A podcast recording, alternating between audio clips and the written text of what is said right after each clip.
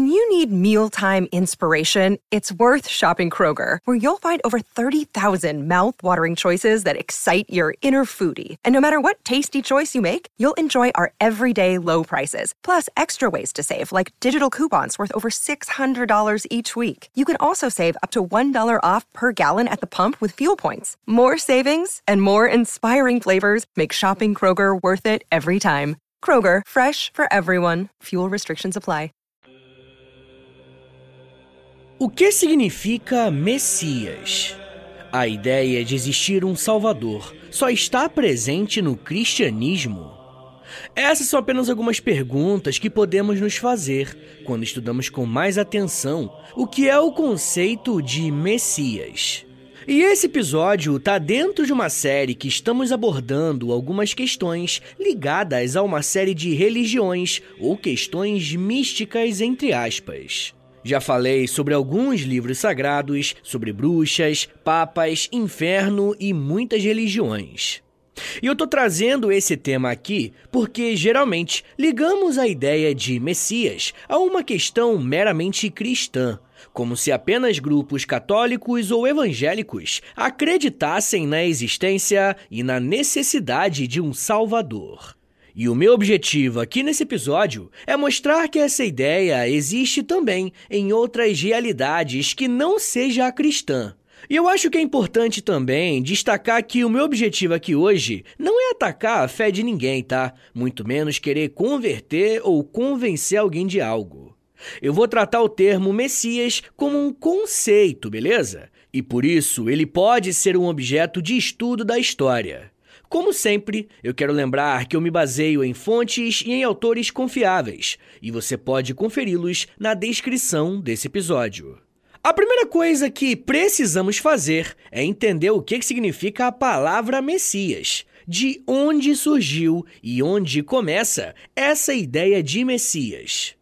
Bem, de acordo com o professor Rodrigo F. Souza, abre aspas. O termo Messias deriva do grego Messias, que por sua vez deriva do aramaico Machia e do hebraico Mashiach, que significa ungido. Fecha aspas. E eu não sei se você está ligado nisso, mas o aramaico foi uma das línguas usadas para escrever a Tanakh, que é a Bíblia hebraica, que aqui no Ocidente conhecemos como o Antigo Testamento. Ter essa noção de onde a palavra vem é importante, porque pode ajudar a gente a entender qual que é o contexto que ela foi desenvolvida. E em sua origem, o mais usado era o termo ungido e não o termo Messias. Beleza, mas o que significa ser alguém ungido? Dentro da tradição hebraica, uma pessoa ungida se referia, basicamente, a alguém que tinha uma função social específica dentro daquela sociedade. Essa pessoa se dirigia a algum líder religioso, como um sacerdote, e se ajoelhava. Ao se ajoelhar, esse sacerdote colocava sobre a sua cabeça um óleo, provavelmente azeite, indicando que aquela pessoa agora estava separada. Em um primeiro momento, os hebreus faziam esse processo de derramar óleo sobre os seus reis. Os especialistas em cultura hebraica dizem que, provavelmente, eles adquiriram esse hábito dos cananeus e dos hititas, povos que os hebreus tiveram contato durante o seu período de formação. Além dos reis, os hebreus também ungiam sacerdotes e outros oficiais religiosos. Dentro desse contexto, uma pessoa ungida tinha uma função a cumprir, seja esse trabalho permanente ou temporário. Existem alguns dicionários especializados em analisar palavras que aparecem em livros sagrados, como o Alcorão, a Torá e a Bíblia. Em um desses dicionários, percebemos que uma pessoa era ungida, porque isso significa que ela era alguém separado, era alguém especial. Ao longo da história dos hebreus, a noção vai se juntar à ideia de ungido. Ou seja, eu estou querendo dizer que, nessa cultura especificamente, o Messias era entendido como um ungido separado para cumprir uma missão especial. E como tudo em história, a crença em um Messias ungido vai sofrer bastante transformações ao longo de muito tempo. E muito disso pode ser explicado a partir do contexto que determinado povo estava vivendo, nesse caso, os hebreus. Quem nos ajuda a compreender como que um momento histórico interfere na interpretação de uma ideia é a historiadora brasileira Emília Viotti da Costa, quando ela diz que, abre aspas, crises são momentos de verdade. Elas trazem à luz os conflitos que na vida diária permanecem ocultos sob as regras e rotinas do protocolo social. Fecha aspas. Se você já ouviu um episódio antigo que eu lancei sobre judaísmo, você já conhece o básico a respeito da história dos hebreus. Lá eu contei que em alguns períodos da sua história, eles foram escravizados por outros povos. E é a partir desse momento de crise que a ideia de Messias como um salvador vai se desenvolver. Um dos primeiros relatos a respeito de um Messias para os hebreus está descrito no livro de Isaías. Como o povo hebreu estava vivendo um período de escravidão, eles esperam um libertador político, alguém que iria tirá-los daquela condição. Porém, de acordo com o livro de Isaías, o Messias não entraria em uma guerra e nem conquistaria outras nações. Porém, o que o Isaías aponta é que o Messias virá a partir da linhagem de Davi, um dos reis mais emblemáticos da história desse povo.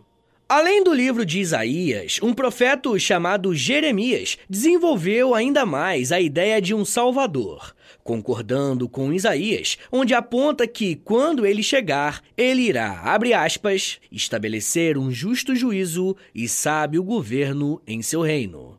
Fecha aspas. Pessoal, vocês estão conseguindo entender que quando o povo hebreu estava sofrendo com alguma situação, essa concepção de Messias se tornava cada vez mais urgente? Nesse sentido, a crença a respeito do Messias está ligada também a uma expectativa de melhora de vida na Terra. E é importante fazer essa observação porque geralmente achamos que a necessidade de um Salvador está necessariamente ligada a um plano espiritual para uma vida após a morte. Mas quando olhamos para a história dos hebreus, conseguimos perceber que eles tinham uma necessidade mais urgente, que era uma melhora de vida material, seja a liberdade da escravidão ou algum outro fator que estivesse atrapalhando o seu desenvolvimento. Mas quando afirmamos que uma sociedade aguarda um Messias que resolva questões práticas, estamos falando de uma função política. E ao longo da história, vamos perceber que diversas figuras vão tentar ocupar esse lugar de ungido, escolhido, Messias e Salvador sempre prometendo uma melhora de vida na Terra. Nem todos vão conseguir atingir os seus objetivos, mas outros vão entrar para a história e chocar a humanidade. Uma coisa que vocês vão perceber a partir daqui é que muitas vezes eu vou usar o termo Messias e messianismo. E se você é um ouvinte mais antigo do História em Meia Hora, já deve ter visto um episódio que eu lancei há um bom tempo, só que foi para os apoiadores, sobre messianismo. E nesse episódio eu expliquei alguns casos clássicos que merecem destaque. Hoje eu vou usar esse mesmo conceito para me referir a movimentos sociais que vão se organizar a partir de uma figura que se apresenta como um Messias, ou como um grupo que aguarda esse Messias chegar. A maior referência nesse campo de estudo é uma socióloga chamada Maria Isaura Pereira de Queiroz, com a sua obra O Messianismo no Brasil e no Mundo, que eu já deixo de recomendação caso esse seja um tema que te interessa. A definição de messianismo adotada nessa obra e que eu irei utilizar a partir daqui é o seguinte, abre aspas, um guia divino que deve levar o povo eleito ao desenlace natural do desenrolar da história. Fecha aspas. Quando a professora Queiroz usa a expressão desenlace natural do desenrolar da história, é fazendo referência a uma solução que esse Messias pretende trazer para um determinado grupo. Por isso, estamos falando de um fenômeno presente em diferentes contextos e épocas. Porém, o que ela aponta em sua obra é que os grupos ou líderes messiânicos tinham algumas questões em comum, como uma liderança carismática que prometia um perdão religioso na terra, ou até mesmo uma regeneração do espírito através da participação de um grupo ou da obediência a um líder. A partir dessa análise, os sociólogos Max Weber e Paul Alfenderi definem o Messias como alguém enviados por uma divindade para trazer a, aspas, a vitória do bem sobre o mal, ou para corrigir imperfeições do mundo, permitindo a chegada do paraíso terrestre, tratando-se, pois, de um líder religioso e social. Fecha aspas. O líder político que alcança esse status tenta apresentar qualidades pessoais extraordinárias, que são provadas por meio de ações mágicas ou místicas que vão dar a ele autoridade dentro de um grupo. Por muito tempo, a expectativa da vinda de um Messias se manteve apenas com o povo hebreu ao longo da sua história, narrada nos livros considerados sagrados e seculares. A primeira mudança drástica nessa expectativa messiânica acontece com a figura de Jesus. Aqui no feed eu também tenho um episódio sobre a figura histórica de Jesus, tá? E eu recomendo muito que você ouça depois. O interessante é que quando Jesus surgiu na Palestina, ele não trouxe nenhuma novidade, tá ligado? Já existiam figuras que se levantavam como profetas, líderes espirituais e possíveis salvadores. Os especialistas costumam classificar esses personagens em três categorias: os bandidos, os profetas e os messias. Os bandidos eram classificados como bandidos sociais, ou seja, aqueles que promoviam uma resistência ao domínio romano por meio de saques e outros crimes menores. Geralmente viviam de forma clandestina em cavernas na região. Um desses bandidos sociais foi um homem chamado Ezequias, que agiu entre os anos 47 e 38 a.C. Um outro nome que ganhou destaque nesse sentido foi Eleazar ben Jair, que viveu pouco tempo depois de Jesus. Esses homens se colocavam como líderes representantes de Deus, que seriam capazes de libertar os hebreus do domínio dos romanos. Já quando Jesus começou a sua jornada de pregações e de contato com a população da Palestina, ele surgiu como mais uma voz profética que pregava para uma população pobre que sofria os abusos do Império Romano. O professor Andretti Vitarese acredita que Jesus poderia ter sido apenas mais um profeta como qualquer outro mas para uma parcela dos judeus do primeiro século, ele era de fato o verdadeiro Messias. Para esse grupo, inicialmente minoritário, ele era de fato o Filho de Deus. Após uma divisão no judaísmo, que já era extremamente dividido, temos a gênese daquilo que vamos chamar de cristãos. Jesus se afirmava como um Messias, mas ele falava que não estava ali para livrar os judeus de Roma. O professor Rodrigo F. de Souza explica que, desde a queda do reinado dos descendentes de Davi, os judeus esperavam um Messias político, que iria trazer a glória do povo novamente e restaurar a monarquia. Só que o discurso de Jesus era totalmente contrário a isso.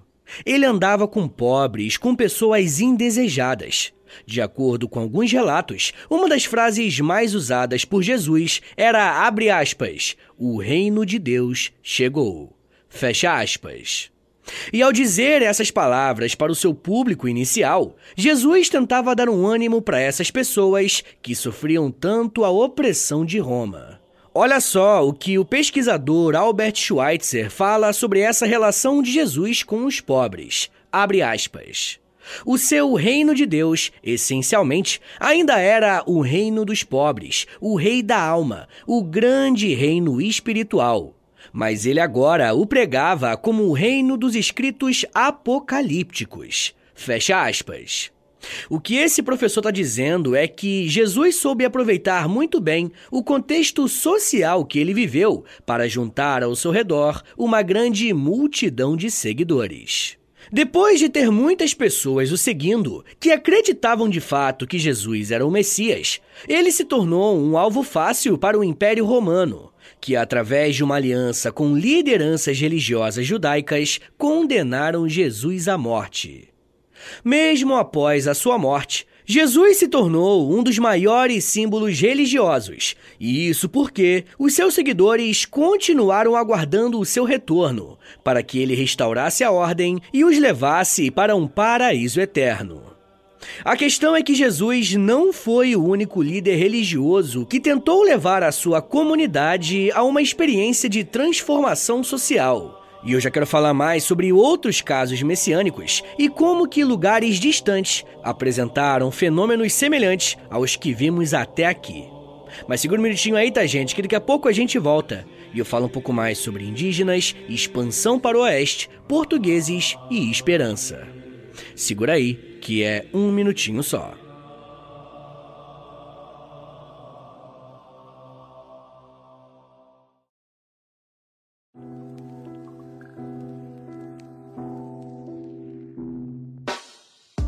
História em Meia Hora é parceiro da loja. Acesse loja.com.br, é loja escrito L-O-L-J-A, e pesquise pelo História em Meia Hora. Lá você vai encontrar blusas, camisetas, regatas, moletons e muito mais produtos exclusivos do nosso podcast, tá? Só tem no História em Meia Hora e lá no site da loja. Tem uma blusa que é uma mistura do Lampião com a Kira, tem uma que é da Cadela Laika, tem uma que é o Street Fighter, só que com figuras históricas do Brasil. Gente, tem muita coisa irada por lá. Lembrando, é claro, que quando você compra um produto na loja, além de você ficar todo bonitão ou bonitona, você ajuda o História em Meia Hora a continuar de pé. Então, obrigado. Acesse agora loja.com.br e pesquise por História em Meia Hora. loja.com.br e digita na busca História em Meia Hora. Valeu, gente!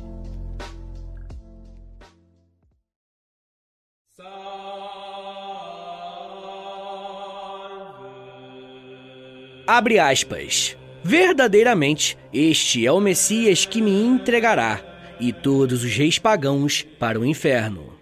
Deus chama o Messias de Efraim, meu justo Messias. Fecha aspas. O que você acabou de ouvir é um trecho de uma literatura antiga dos judeus que fala a respeito do seu Messias e o que ele irá fazer ao chegar aqui na Terra. Como eu disse, os hebreus não vão ser os únicos a desenvolver uma relação íntima com essa ideia de Messias. Vocês se lembram que eu trouxe uma citação da professora Emília Viotti da Costa, falando que momentos de crise são momentos de verdade? Em diversos momentos da história, alguns grupos sociais passaram por algumas situações extremas e usaram a crença em um Messias para esperar algum tipo de melhora terrena. A Idade Média, por exemplo, foi um período em que diversos movimentos messiânicos surgiram. Quando estudamos as Cruzadas, um dos nomes que se destacam é o do rei Balduíno IX, mas quando esse governante de Flandres veio a falecer em 1224, o seu trono ficou vazio e por isso a França tomou para si o controle daquela região. Vivendo sob o domínio de um governante estrangeiro, começou a desenvolver uma crença de que o Balduíno não estava morto e ele retornaria para libertar o seu povo das mãos do governo francês. Se aproveitando do crescimento dessa lenda, um homem chamado Tornai, que tinha longos cabelos e barbas brancas, se apresentou como a reencarnação de Balduíno IX. A esperança por um libertador era tão grande que até membros do clero em Flandres aceitaram que o Tornai era de fato Balduíno e deram a ele a autoridade para liderar tropas contra os franceses. Olha o que a professora Raquel de Queiroz conta sobre essa situação, abre aspas. O falso Balduíno governou o reino sobre o território em grande pompa, organizando à sua volta um grupo de nobres dentre os que mais devotados se mostraram à sua causa, elevando até gente do povo a esta posição, desde que estivesse seguro de sua total dedicação. Fecha aspas. Esse é um exemplo bem interessante sobre como uma expectativa messiânica, ou seja, de um Salvador, deu certo. O falso rei Balduíno governou como um legítimo governante e impediu que o seu reino ficasse controlado por estrangeiros. Esse caso é muito semelhante a um que vai surgir em Portugal e vai ficar conhecido como sebastianismo. Os portugueses são importantes para nós nesse momento, porque vai ser a partir do relato deles que teremos registros de um movimento que buscava um Messias aqui no Brasil. Quando os portugueses chegaram onde hoje chamamos de Brasil, obviamente eles tiveram contato primeiro com os povos que viviam no litoral. Porém, um dos encontros chamou a atenção de alguns portugueses, quando encontraram alguns pontos isolados em que grupos tupis-guaranis estavam vivendo. Quando o antropólogo alemão Kurt Nimuandaju se debruçou nas fontes disponíveis a respeito do contato dos portugueses com os guaranis, o professor levantou a hipótese de que esse afastamento pode ter sido motivado por uma migração religiosa em direção ao centro do território brasileiro.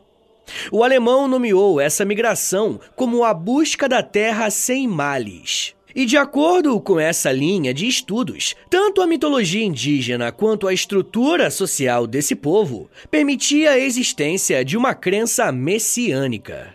Os primeiros cronistas portugueses escreveram que os profetas indígenas iam de agrupamentos em agrupamentos, se apresentando como a reencarnação de heróis locais. Os indígenas que tinham contato com esses profetas dançavam na expectativa de novos tempos. Se liga no relato de um cronista português chamado Manuel da Nóbrega, que registrou uma dessas cerimônias, Somente entre eles se fazem umas cerimônias de maneira seguinte. De certos em certos anos, vêm uns feiticeiros de muito longes terras, fingindo trazer santidade e, ao mesmo tempo de sua vinda, lhe mandam limpar os caminhos e vão recebê-los com danças e festas. Segundo o seu costume, e antes que cheguem ao lugar, andam as mulheres de duas em duas pelas casas, dizendo publicamente as faltas que fizeram aos seus maridos umas às outras e pedindo o perdão delas. Em chegando o feiticeiro com muita festa ao lugar, entra em uma casa escura e põe uma cabeça que traz em figura humana, em parte mais conveniente para os seus enganos. Fecha aspas. Antes de mais nada, dá para perceber claramente que esse relato tem uma linguagem debochada e que não acredita nas experiências religiosas vividas pelos guaranis. É uma fala carregada de preconceito. Mas o ponto aqui no episódio é mostrar que os indígenas brasileiros tinham rituais em que a ideia de alguma figura especial deveria chegar a qualquer momento. E é claro que os tupis guaranis não tinham a mesma mentalidade que os hebreus ou até mesmo que os cristãos, mas a noção de Messias era aparentemente bem próxima. Eles aguardavam alguém para trazer um período de prosperidade na terra. Em 1539, temos registros de um feiticeiro chamado Viaruzu, liderando uma migração para o interior do país, sendo acompanhado por mais de 300 indígenas que estavam em busca da terra sem males, como um lugar de segurança e proteção religiosa. Alguns anos depois, ainda vemos registros dessas migrações se repetindo. Mas conforme o tempo foi passando, o registro desses encontros religiosos foram diminuindo, provavelmente indicando que o contato com os cristãos aumentou e a busca pela terra sem males foi se perdendo. Nós podemos continuar nessa mesma categoria, entre aspas, analisando um movimento parecido, mas agora na América do Norte. O primeiro movimento registrado no oeste da América do Norte, que nós podemos verificar a expectativa de um Messias, é datado de 1762, onde hoje fica o estado de Ohio, nos Estados Unidos. O movimento Dança do Profeta teve diversos líderes, e a expectativa do Messias aqui está intimamente ligada à ideia de uma proteção contra os colonizadores das 13 colônias.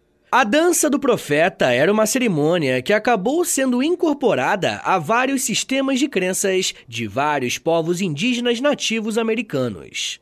De acordo com os ensinamentos do líder espiritual Paiute do Norte, o Ovoca, a prática adequada da dança reuniria os vivos com os espíritos dos mortos, traria os espíritos para lutar em seu nome, acabaria com a expansão americana para o oeste e traria a paz, prosperidade e unidade aos povos nativos norte-americanos em toda a região. Os antropólogos que começaram a estudar esse movimento perceberam que a expectativa de um salvador, nesse caso, estava ligada a uma necessidade de libertação colonial, e os paralelos com a história dos hebreus fica bem claro. Conforme a chamada expansão para o oeste avançava, que nada mais era que uma colonização imposta por povos europeus, essa prática religiosa também crescia, alcançando rapidamente áreas da Califórnia e Oklahoma. Quem fundou a Dança do Profeta foi um homem chamado Jack Wilson, que teve uma visão durante um eclipse solar no dia 1 de janeiro de 1761. De acordo com a tradição, não foi a primeira vez que ele teve uma visão, mas quando ele atingiu uma certa idade, passou a afirmar que estava mais bem preparado espiritualmente para lidar com a mensagem que ele iria compartilhar com os outros. Jack Wilson recebeu treinamento de um homem santo experiente, sob a orientação dos seus pais. Depois que eles perceberam que ele estava tendo dificuldade em interpretar as suas visões anteriores. Jack também estava treinando para ser um médico meteorológico, seguindo os passos do seu pai. Ele era conhecido em sua aldeia como um jovem líder talentoso e abençoado.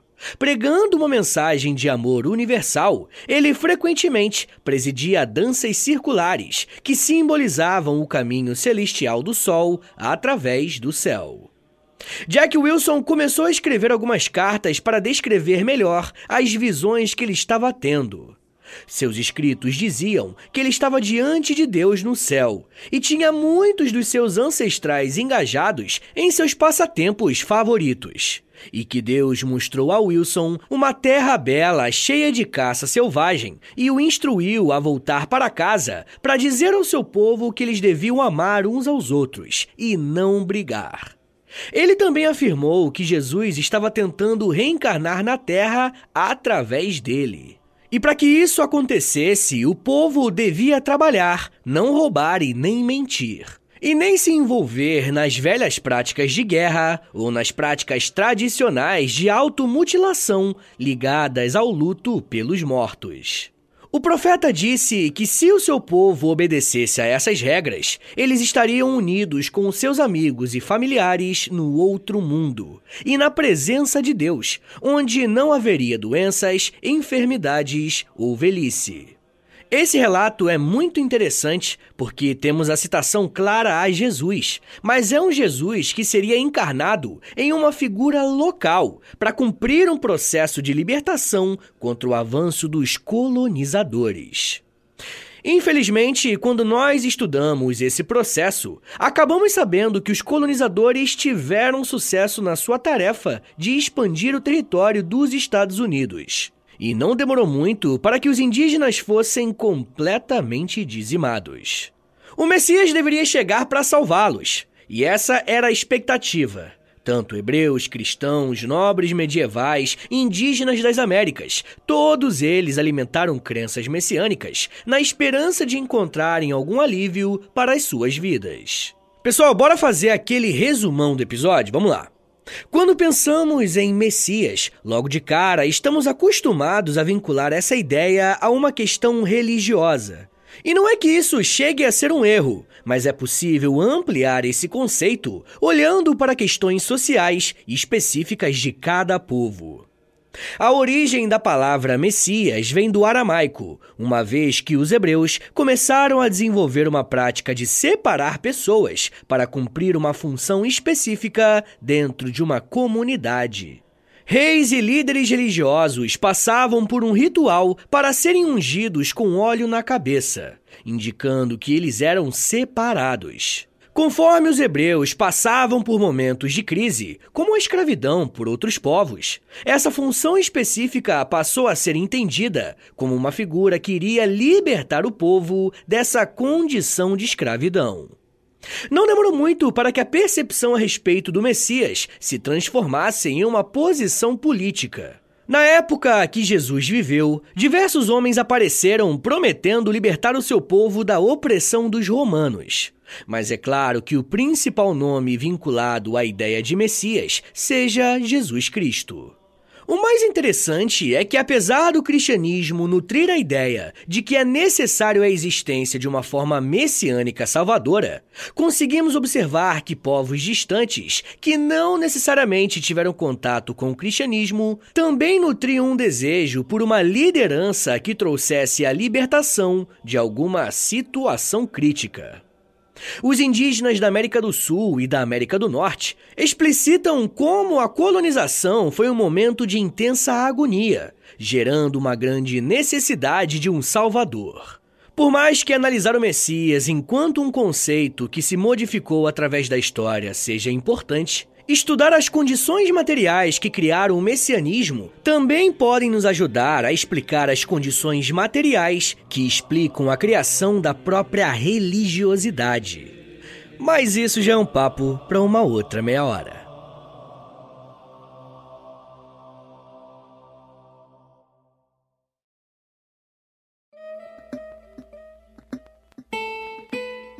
Senhores, muito obrigado por terem vindo até aqui. Meu nome é Vitor Soares e sou professor de História. E você acabou de ouvir o História em Meia Hora. Rapaziada, dá uma moralzinha aí, compartilha esse episódio, por favor. Posta nos stories do Instagram e aí me marca no arroba História em Meia Hora. Ou você pode também postar no Twitter e aí você me marca no arroba H30podcast, que aí eu já te mando uma mensagem agradecendo, tá bom? Se você gosta do História em Meia Hora, se você quer ver esse podcast por muito tempo de pé ainda, toda quarta e todo sábado, lançando episódio novo, bonitinho, dá uma chance pro nosso apoia-se, rapaziada. Por favor, entre em apoia.se barra História em Meia Hora, porque lá tem quase 100 episódios exclusivos para quem apoia. E claro, né, quando você apoia hoje, você tem acesso a todos eles. E todos os que vão sair enquanto você for apoiador, tá bom? Também tem Clube do Livro, tem conteúdo diário no Instagram, depende do nível lá, né, do, do plano que você assinar lá no Apoia-se, beleza? Mas claro, né? Eu só quero que você assine caso você queira e possa ajudar, tá bom? Rapaziada, o História Meia Hora também tem a parceria com a Loja, tá bom? L-O-L-J-A, Loja. Entra no site deles, é loja.com.br, digita História Meia Hora, que você vai ser transportado aí tecnologicamente pra nossa lojinha, tá? Tem camiseta, moletom, tem vários produtos bem legais, tudo original do História Meia Hora, tá bom? E óbvio, né? Quando você compra uma roupa dessa, você fica gatão, gatona e ainda ajuda o meu trabalho. Mas rapaziada, se você quiser mandar um e-mail para mim, quer falar comigo pra alguma coisa, anota aí meu e-mail e o meu Pix. Qualquer valor é mais do que bem-vindo, agradeço demais. É historiaemmeiahora@gmail.com. Uma coisa que eu vou te pedir agora, isso aqui não custa nada, tá bom? É de grátis, pô, é só um minutinho da tua vida aí, não custa nada. Eu te dou tantos minutos, tantas, tantas meia horas aí de, de estudo, pô, pelo amor de Deus. Dá uma moralzinha aí, clica no, no perfil do Spotify, aí do História Meia Hora, clica em cinco estrelinhas para você avaliar o nosso podcast em cinco estrelinhas, depois você clica em seguir e por último você clica no sininho, que o sininho vai enviar uma notificação pro seu celular quando tiver episódio novo. Eu também quero te convidar a conhecer o meu outro podcast, é o História pros Brother, que eu faço com Alexandre Níquel. Também é de história, mas é mais de humor, hein? Pelo amor de Deus. é uma pegada um pouco diferente daqui, tá bom? Então é isso, gente. Me siga nas redes sociais. É arroba no Twitter, no Instagram e no TikTok. Eu tô sempre lá no TikTok fazendo os videozinhos educativos. Tá bom, gente? Então é isso. Muito obrigado, um beijo, até semana que vem! E valeu!